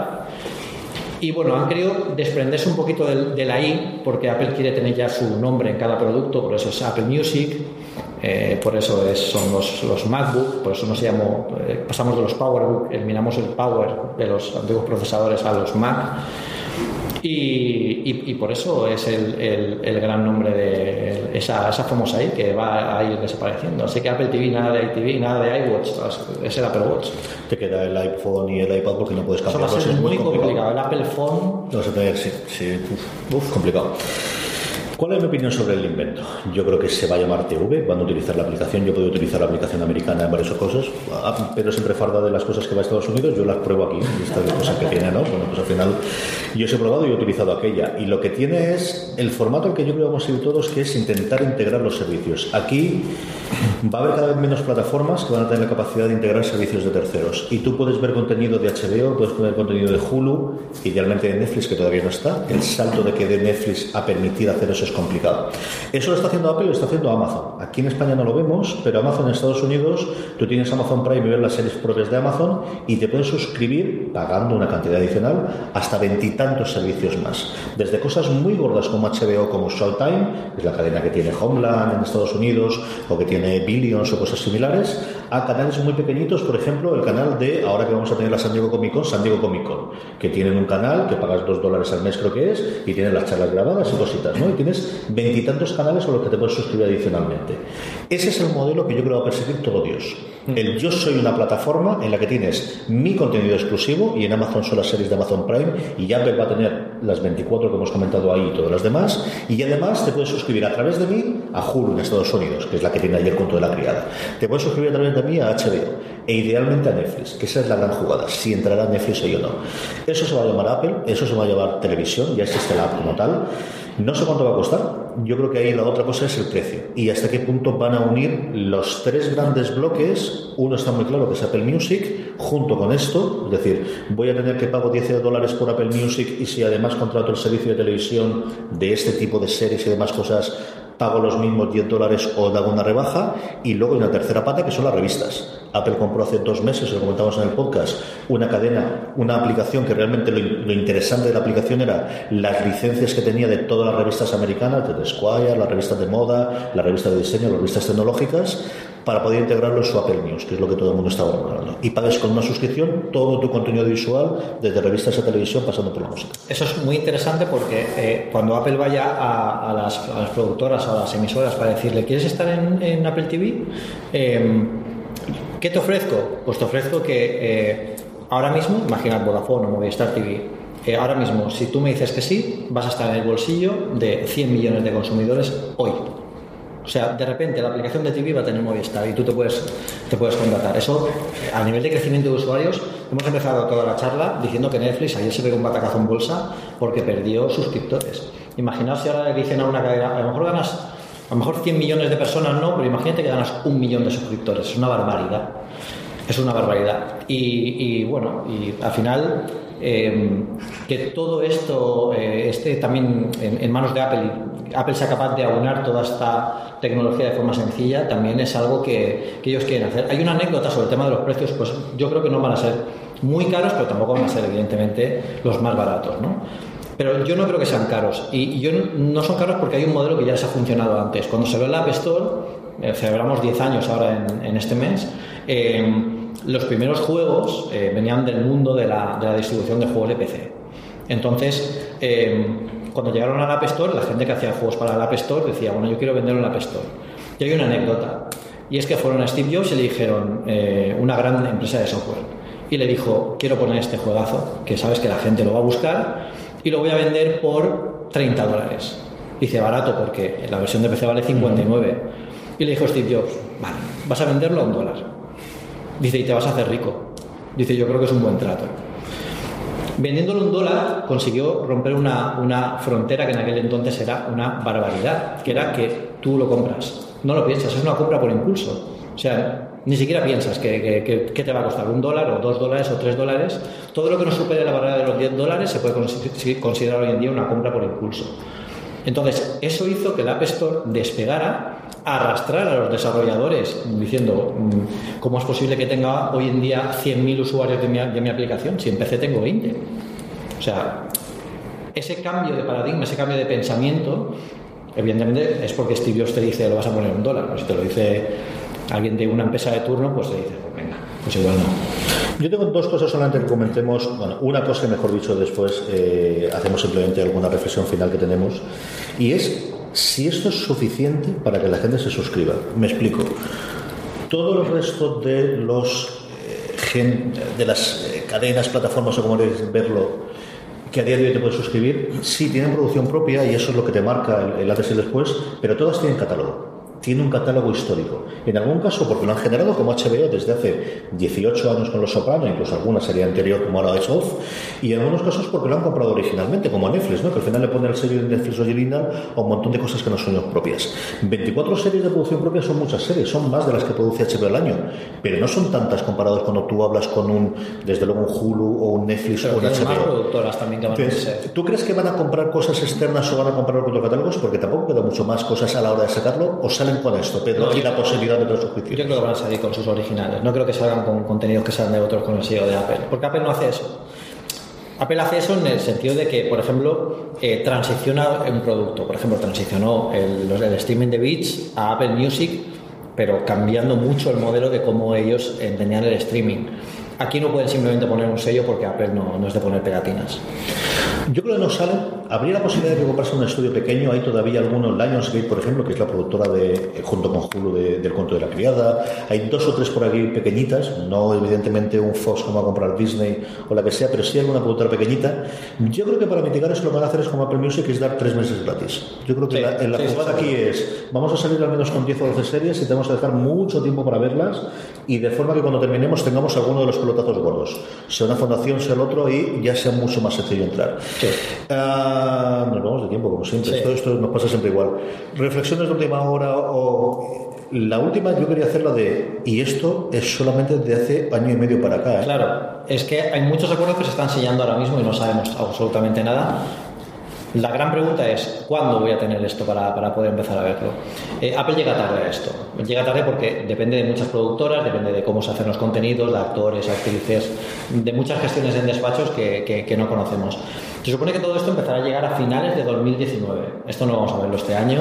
Eh, todo tiene cierto sentido porque ya empezamos a transicionar la, la idea esta de eliminar iTunes y que Apple Music cobre mucha más relevancia y que empiece a separarse en distintos productos eh, iTunes dentro del sistema operativo. Eh, yo creo que se logrará con los sistemas operativos que saquen este año y con los que saquen el año que viene en julio de 2019. Y ahí ya veremos posiblemente el anuncio de que TV o la aplicación que sea, si al final no tenemos razón, si sale una nueva, eh, será la que encargada de mostrar todo este contenido dentro de, dentro de, de la plataforma pero lo veremos a finales de 2019 como, como muy pronto. Lo que sí que podremos ver antes eh, posiblemente sean anticipaciones y que es que un tráiler eh, es algo que Apple nunca ha hecho. Apple sabéis que no presenta, no, da ninguna pista antes de presentarlo oficialmente en una, keynote. Eh, pero yo creo que aquí sí que anticipará algún tráiler y yo tengo ganas de ver el, logotipo de Apple Original dentro de una serie porque va a ser curioso. Yo creo que la fecha ideal para lanzarla, pensando en que fuese verdad esto que digo, los tres meses de, prueba, que no lo digo por decirlo, sino porque Apple Music tuvo y sigue teniendo, si no recuerdo mal, esos tres meses. YouTube Premium, ahora con la salida, también ha tenido durante un mes y pico, dando tres meses gratuitos, aunque lo han limitado en puestos solamente un mes es junio, el que es, coincide con la conferencia de desarrolladores, que quizás no es el sitio en el que mejor puedas presentar esto. Sobre todo por dar los tres meses en verano, que al final cuando la gente tiene más tiempo para probar y para experimentar algo nuevo, te lo llevas al campo, te lo llevas de vacaciones, te lo llevas donde sea y lo pruebas en todos tus dispositivos, aquellos que te llevas y miras la calidad por 4G, es que tengas al menos julio y agosto, y idealmente septiembre. Junio sería el mes ideal, pero coincide con la conferencia de desarrolladores y por ahí me tira para atrás. Yo creo que diciembre del año que viene es muy largo. Es muy, muy largo con la cantidad de cosas que hasta septiembre te lo podría comprar. O Opera presentando un nuevo iPhone con una serie. Eso sí podría ser. Yo lo que más claro, lo que veo ahí es septiembre y entonces de octubre, noviembre y diciembre te pille todas las navidades para poder probar los cacharros hmm. y que eso te dé una justificación o te venga incluso gratuito. ¿Qué otra cosa que te puede haber es, te compras un nuevo iPhone, tienes 12 meses gratuitos de esto. Que es algo que jamás ha hecho Apple, pero hombre, que siempre es una primera vez, ¿no? Alguna vez nos regalarán yo. Bueno, bueno, pero eso lo has dicho tú. Sí. Pues nada, eh, ¿algo más que quieras comentar antes de que dejemos a la gente que amablemente ha venido a vernos cualquier pregunta que tengan? Nada más. Pues la mesa es vuestra, así que todo lo que queréis preguntarnos, aquí estamos, encantadísimos de lo que queráis. nosotros. Vicente. Eh, coge el micro, Vicente, que si no, no te grabo. Bueno, ¿me escucháis no todos? Sí. Bueno, lugares, evidentemente hay mil, como siempre. Uno de ellos, que, es muy recurrente, yo me imagino que por la filosofía de Apple no lo creo, es que van a tirar de, chequera y van a comprar en Netflix. Uy, eso es un rumor demasiado. No creo. No creo porque eso sería. Eh, cuando compraron Beats eh, no eran los número uno. Eran un buen negocio bien montado que ellos podían ampliar. Netflix es muy complicado que, que, Apple eh, lo compre y lo. porque además estaría muy mal visto. Eh, por parte de la gente lo verían como un acto de canibalismo más que, de una compra para expandir, porque Netflix está muy arriba. Que compren algún servicio un poco más pequeño, no sé.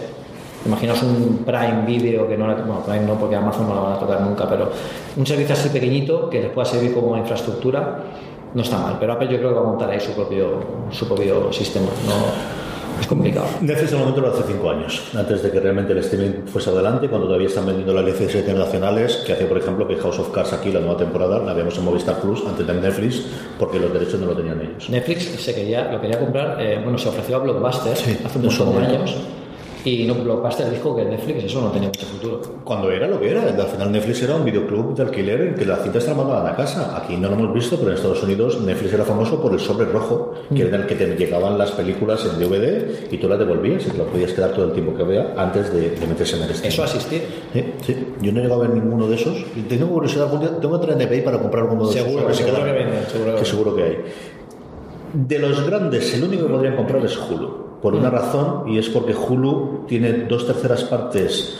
Disney, la propiedad, si va adelante, y aquí ya es toda la parte técnica, de si va adelante con la compra de Fox se queda con dos terceras partes y la ley competencia podría obligarles a vender eso o ellos mismos de mantener, van a lanzar un canal nuevo. La otra, el otro gran jugador que entra aquí es Disney, con una serie de La Guerra de las Galaxias desde el principio, dirigida, producida por John Favreau, el, libro de la selva, de la última adaptación, la que he visto en imagen real esa era una jugada que hace un año se hablaba bastante. Disney luego lo ha denegado, ha dicho que ellos se quedan con dos canales, el de Disney va a ser formato familiar para Disney y Hulu va a hacer cosas como Contra la Criada, que nos está funcionando muy bien y nos quedamos. Siempre la posibilidad, que lo último que he comentado, de algunos. Tim Goodman, que es el crítico del Hollywood Reporter, hizo un artículo hace dos o tres semanas en el que listaba los cuatro o cinco estudios independientes, pero sobre todo con catálogo, que tenían mucho contenido detrás, tanto en películas como en series, que sí podría en un momento dado Apple comprar por salir con más series más allá de estas que tienen en producción. Pero yo cada vez lo veo menos claro. Yo cada vez estoy puesto de esto es borrón y cuenta nueva y vamos de aquí adelante, salvo que encontrase una cosa muy barata que no tiene pinta de que vaya a encontrar estas Es como si Apple hubiera comprado Spotify. No, no van a entrar ahí. Más preguntas, si tenéis. ¿No pensáis que también puede lastrar el tema de que han comentado que quieren, quieren contenido familiar? Pues vamos a ver un Juego de Tronos, no vamos a ver un Breaking Bad. ¿No pensáis que eso puede lastrar un poquito también la plataforma? Sí, de hecho, eh, las palabras de Steve Jobs cuando salió el iPhone eh, y eliminó todas las aplicaciones de porno de, de la App Store fue: si queréis porno, compráis un Android. Es claramente un mensaje dirigido a que su contenido, si veis las- los ejemplos que os hemos puesto, no hay nada que sea eh, excesivamente ni siquiera acercado al género eh, de, de adultos, es más contenido familiar, fantasía, ciencia Es que esta fundación, una de las cosas que tiene es, es compleja, pero al final es una serie muy familiar, es una novela muy familiar. Sí, pero. Es familiar, ¿no? En, en cuanto a sexo, violencia y demás, no tienes nada de eso, tienes una trama compleja, pero no es un problema de, de las cuatro o cinco marcas que hacen que al final pases a mayores de 18 años, eso no existe.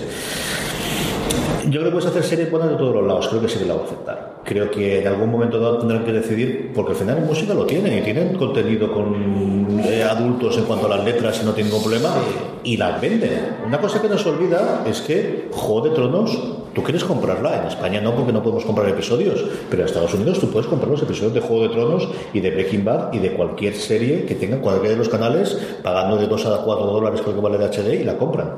Pero aquí yo creo que sí que han decidido que el streaming no es la venta de iTunes en el que todos sabemos que esto es un intermediario y no lavamos las Que sí que aquí están poniendo el sello del nombre detrás y que cuando tú compras una serie de Apple, igual que si vas a ver una serie de Disney, que es la otra que también vamos a tener y vamos a saber que es familiar, y por eso van a conservar Hulu para tener otro tipo de contenido, esperas esa cosa de esto lo puedo ver con cierta tranquilidad con los críos en casa. Será más complicado, más difícil de ver, pero lo puedo ver con los críos y no voy a tener que pararlo rápidamente y tapar los ojos. Todo lo que lleva sello de Apple al final está muy, muy dentro de la filosofía de la empresa.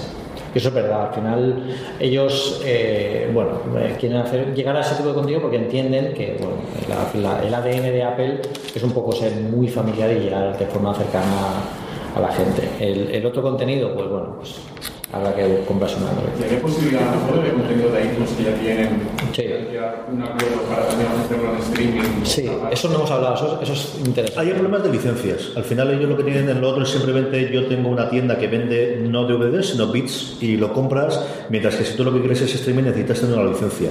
Y la gran movida ahí es que la gran mayoría de todas esas series ya tienen una licencia de exclusividad. Hay muy poquitas, sobre todo porque Netflix hace dos años decidió que yo solo quiero con los exclusivos. El famoso fue Doctor Who. Ellos tenían los derechos de Doctor Who en Estados Unidos de todas las temporadas de la época moderna. Y hubo un momento que BBC dijo, no te lo damos en exclusiva porque vamos a montar nosotros una plataforma, pero si lo sigues queriendo lo tenemos combinado. Y aquí dijeron que no. Yo creo que es complicado que puedan tener los derechos de alguna de ellas porque la gran mayoría de los casos ya los tiene alguien allí. Especialmente Amazon, por ejemplo, compró un porrón y Hulu tiene casi todas las series clásicas. es complicado tenerlo. Si te fijas en la música, no todo el contenido de iTunes está en Apple Music. Porque tienen acuerdos de distribución en streaming. Por ejemplo, Spotify tiene, tiene eh, exclusivas que están en iTunes, pero no puedes eh, ver o oír en, en Apple Music. Son distintos tipos de licencias.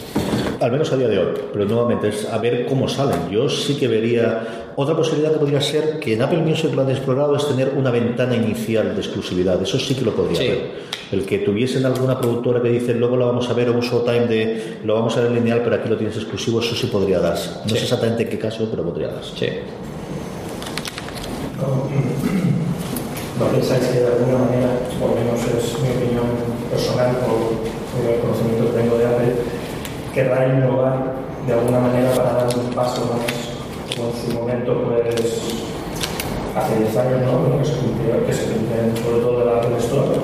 Y bueno, pues Steve Jobs nos puso un móvil que hasta ahora no era nada nuevo. De hecho, bueno, se dice que él ha sido, ha sido un visionario por eso mismo, porque él no, no ha inventado, sino que ha puesto la música que ya existía, ha puesto el móvil que ya existía, todo lo que ya existía, pero lo propuso de una manera que nosotros desconocíamos y todos quisimos. Entonces, ¿no pensáis que en este caso, con el TV o la aplicación que se ponga, querrá dar un paso más.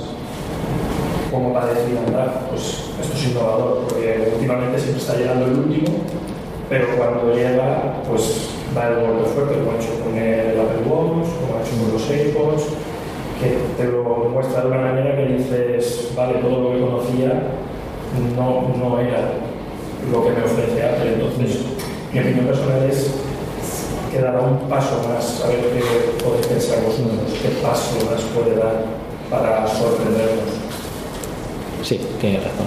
Eh, Apple yo creo que va a hacer algo distinto con la aplicación. No va a ser una aplicación simplemente que muestre un contenido.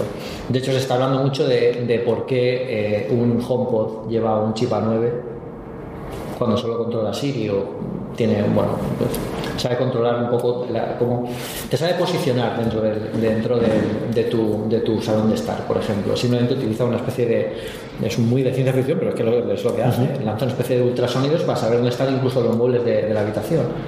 Si movéis los muebles de la habitación, el HomePod te felicita porque lo has hecho. Entonces, toda esa tecnología, los, los AirPods, son, yo creo que es del mejor producto de Apple de los últimos años. Eh, quien lo haya usado lo sabrá. Eh, es, es un iPhone, o sea, tiene más tecnología que el primer iPhone, esos pequeños cacharrillos, son pequeños microordenadores. Todo eso combinado con el ecosistema que tiene Apple puede dar lugar a mucho juego, puede dar lugar a comentarios, comentarios del director en, el- en en los AirPods, puede dar lugar a aplicaciones que sirvan como segundas pantallas. Se está hablando mucho de la realidad ampliada y de cómo se podría aprovechar. Eh, podríamos, por ejemplo, ver accesorios que salen en películas en realidad ampliada y verlos en tu casa, ver eh, este actor o esta actriz eh, o que te represente una escena en el salón de tu casa. Eso no lo está haciendo nadie porque nadie puede hacerlo. Y Apple está poniendo mucho interés en los kits de desarrollo en que todo eso sea, empiece a ser posible. ¿no? Entonces es un poco jugar con todo eso. Eh, de momento siempre sido muy conservador con los contenidos. Por ejemplo, el Apple TV se ha centrado mucho en que la experiencia sea cómoda de, de- de funcionar, pero ahora tenemos, eh, ahora ya no tenemos, es un poco una, una computación ya no está ubicada en ninguna parte. Yo, o sea, aquí hablo con Siri, hablo con Siri aquí, hablo con Siri con los AirPods, en el HomePod también, y no hace falta sentarte delante de un ordenador. Entonces eso te permite tener un montón de canales de comunicación, que cuando le esté sonando al doctor, al doctor Who que llegue la TARDIS, de repente te vibre el Apple Watch. Hay un montón de cosas que solo puede hacer Apple porque solo tiene el ecosistema. Y yo creo que por ahí podría, podría innovar y podría ser una cosa súper curiosa que de verdad solo pasaría. Yo si hacen eso con Fundación, me pillo vacaciones y me... Yo lo primero que he pensado es lo mismo que Pedro. ¿no? Al final el control del ecosistema te permite, realidad aumentada y realidad virtual lo primero que te viene a la cabeza de aquí podemos tener totalmente controlado desde el principio cuál va a ser la experiencia y hacer un programa piloto. Yo creo que en estos proyectos es complicado que lo integren, no sé, a lo mejor lo lanzas a lo grande. En los originales no, porque si ellos, ellos graban, hacen la grabación, te pueden decir, vale, el HomePod, tienes un HomePod en casa, eh, te va a posicionar el sonido. Tienes dos, te va a posicionar los actores. Tienes tres, mm, yo qué sé, bueno, tres HomePods. Pues, Yo lo que sí que espero es una experiencia de usuario de la aplicación, que al final eh, Netflix no funciona mal, HBO funciona fatal y tienes un poquito de todo. Y yo creo que sí que aquí, eh, el- eh, por Dios, que la gente que diseñe esto lo utilice, que no pido mucho más, pero es que cuando ves alguna de las cosas que ves en el iPad es para pegarte un tiro, es que me parece que no lo usan en la puñetera vida. Y todo lo que sea innovación yo creo que va por ahí, va por la realidad aumentada y la realidad virtual y esa integración, ese Igual no en una primera etapa, porque es, es arriesgar mucho meterte en series y sacarlo todo de golpe y de repente meterte a los actores en el salón de tu casa igual.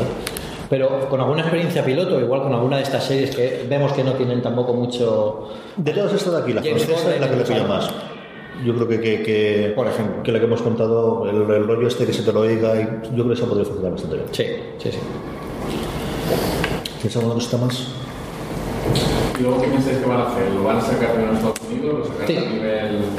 Nos va a dar mucha rabia.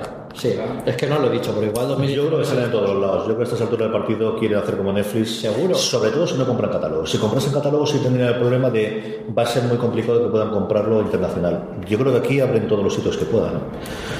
Yo creo que también otra de las cosas que están esperando es que estén en más sitios, pero al final Apple Music lo tienes ya medio Sería la primera vez que hacen contenido propio, eso les permite jugar mucho, por eso hemos dicho antes que no, que no, eh, que no entrarían a tener nada que ya tienen otras cadenas, porque tienen que comprar los, los contenidos. Yo aquí la compra francesa de verdad sí que me da la idea de ya no solo la compra francesa, sino ficharon hace, al poquito tiempo de la gente de Sony, ficharon a un responsable de eh, producciones internacionales que no es una cosa por la que tú normalmente empiezas cuando quieres una cosa controladita y en Hollywood y que no se salga de California. Y hace nada ha fichado a un director ejecutivo que estaba en BBC para controlar y para estar de apoyo a este. Yo creo que sí que sale en, todo, Mm. en todos los sitios donde puedan estar con garantías, que viene a ser más o menos todos los sitios donde esté iTunes a día de hoy. No te digo que van a estar los 192 países que está Netflix, pero que está en Europa Occidental, está en Estados Unidos, Canadá, está Japón y están en Australia. Sí, yo creo que sí. Yo creo que sí que salen todos de golpe. Esto queda grabado. ¿eh?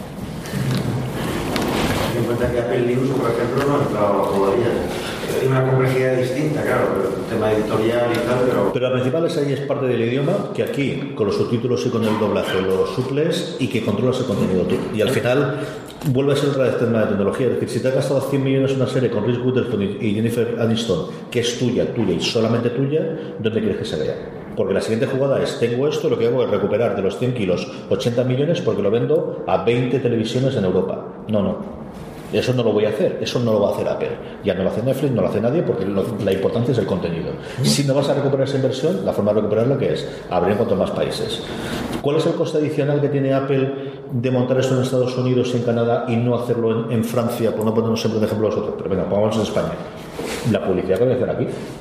Es que a nivel de distribución, a nivel de gestión, ya tiene nuestra cuenta, ya tiene nuestra tarjeta, ya lo tiene absolutamente todo. Sí, la mía la tiene. Eh, el coste de distribución del ancho de banda ya lo tienen contratado, déjame todo lo que hay. Es lo que vayan a gastarse de una partida que decidan en Cupertino de y la inversión publicitaria en España para lanzar el nuevo programa son 50 kilos. Y la van a hacer, ¿eh? El despliegue va a, ser, va a ser importante cuando saque. Pero la inversión gorda que ha sido el gastarte mil millones en hacer la serie ya lo tienes. ¿Vas a denunciar a 5 a 500.000 suscriptores los primeros tres meses en España por no hacer? No, yo creo que no. Sí que es cierto que sitios. Apple está apostando ahora mucho por Europa y se ve con, con Apple Music en, en Barcelona, con el Sonar, el, el festival de música que hubo hace poco. Eh, yo llegué al aeropuerto y todas las pantallas del aeropuerto de repente tenían el logo de Apple. Yo pensaba que me había equivocado de... Eso eh, te recibían a ti, tío. Sí, Claro. sí, digo, hombre. Viene Pedro, ya está. Había llegado. Me estaban esperando. Y, y, y salía Apple Music, en cada una de las pantallas te, te decía que, te, que, bueno, te iban a ayudar, que estaba la lista de música oficial del Sonar para bajar con Apple Music. Y, y es algo que en Apple Jamás en la jamás ha hecho.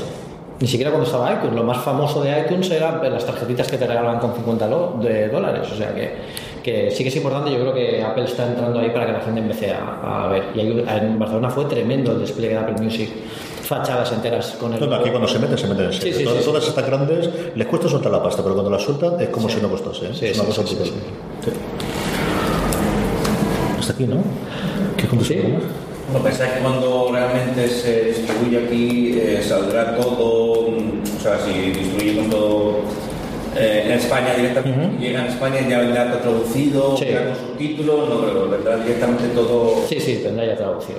Yo creo que sí, yo creo que Es original también, porque, sí, porque una de las críticas a iTunes, eh, a las películas de iTunes, es que muchas de ellas no están en, en castellano. Bueno, la gente lo critica mucho, critica mucho eso. En España solemos ser así de cafres. Pero, pero, pero sí que es cierto que, eh, bueno, igual alguna serie es complicado de, de que la tengan a tiempo, pero la idea es tenerla, ¿no? ¿Tú qué? Si salen cobrando, otra cosa es que no saliesen cobrando, Ah, pues sería una derivada totalmente distinta que haces como Amazon aquí. Llegas a Amazon Prime y como te regalan la suscripción que tenías 19, Tienes que- pues si quieres ver Pass and Recreation la ves en inglés y si no, no la veas. Hmm. Y poco a poco van sumándola, pero Amazon funciona así, es nosotros tiramos para adelante y luego vamos mejorando el sistema y vamos probando.